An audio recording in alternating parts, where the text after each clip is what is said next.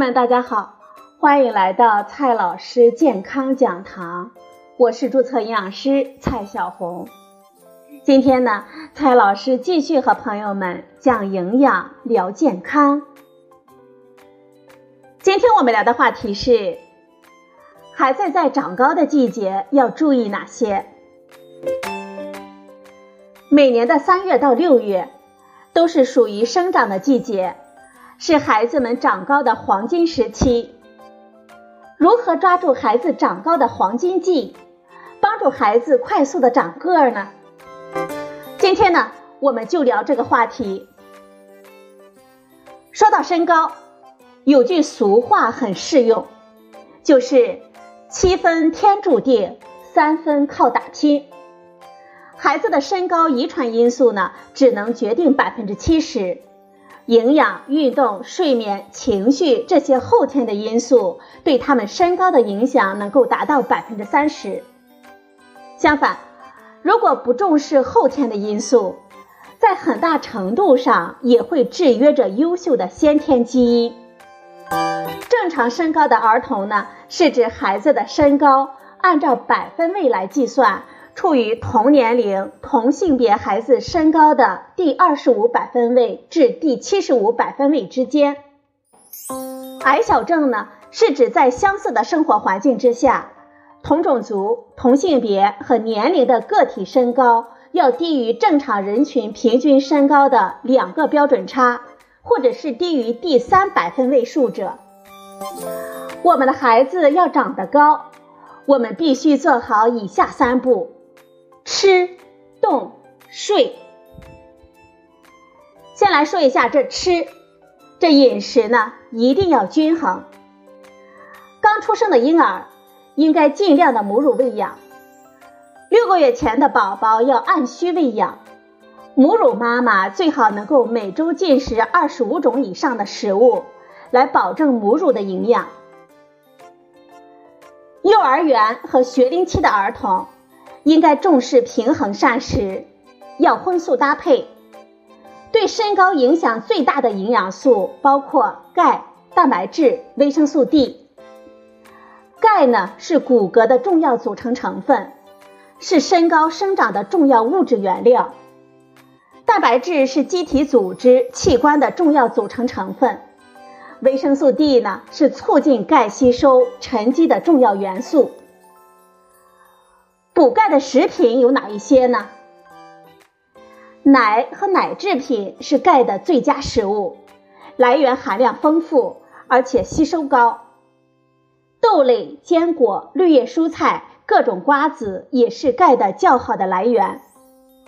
少数食物像虾皮、海带、芝麻酱等等，它们钙的含量也特别的高。说完了吃，我们再来看一下动。生命呢在于运动，我们要多晒一下太阳。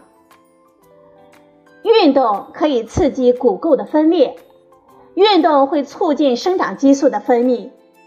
充足的光照能够促进维生素 D 的生成，促进骨骼对钙的吸收。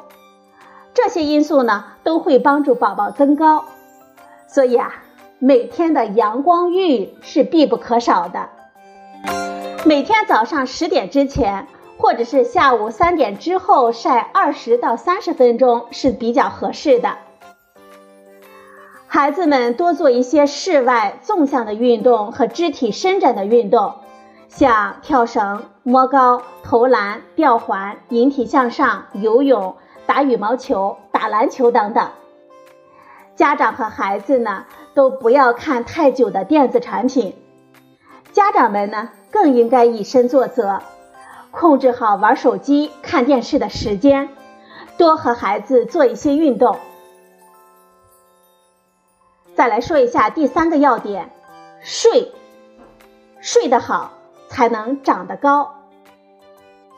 俗话说，睡得好长得高是有道理的。生长激素是大脑中心里面一个豌豆大小的垂体分泌的一种蛋白质。是人体生长不可缺少的，没有它，人就长不高，会成侏儒症。生长激素是我们体内促进骨骼线性生长的激素，在睡眠状态下的分泌量比清醒状态高出许多。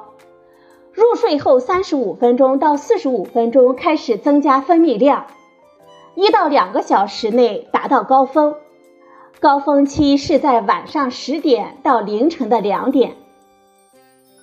有些妈妈说，如果孩子晚上晚点睡，白天补回来会一样吗？错了，白天即使睡着了，这生长激素呢也不会分泌，所以啊。我们想要宝宝长高，还不赶紧在九点之前哄宝宝上床睡觉啊！保证夜间十小时以上的睡眠，咱们宝宝长个才妥妥的。根据美国国家睡眠基金会的建议，不同月龄和年龄的孩子的睡眠时间是不同的。在生活中呢，我们要及时治疗疾病，保证孩子正常生长发育。生长激素缺乏症、甲状腺激素缺乏症等等，可以通过激素替代补充治疗来改善身高。哮喘、先天性心脏病等原发病治疗好了，孩子的身高呢也会有追赶生长。但是有些遗传性疾病目前尚无比较好的治疗方法。我们还要给孩子提供平和的环境。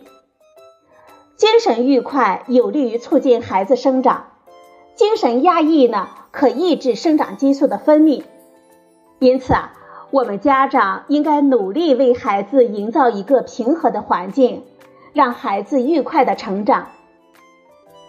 两岁以上的孩子每年身高增长应该在五到七厘米，每年体重增长两公斤以上，低于这个数字呢？则提示孩子的生长发育有些迟缓，家长们要注意，这些情况呢，可能提示矮小症在发出警报。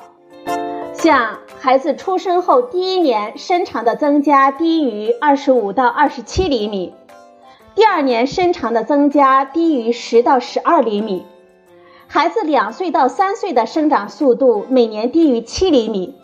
三岁到青春期生长速度每年低于五厘米，青春期生长的速度每年低于六厘米。以上这些情况呢，都有可能患有矮小症，应该尽早的去专科医院进行专业的检查。最后啊，我们提醒各位家长，要判断孩子的身高发育，不仅仅要看某一时间点的身高。还要观察孩子身高的动态变化。好了，朋友们，今天的节目呢就到这里，谢谢您的收听，我们明天再会。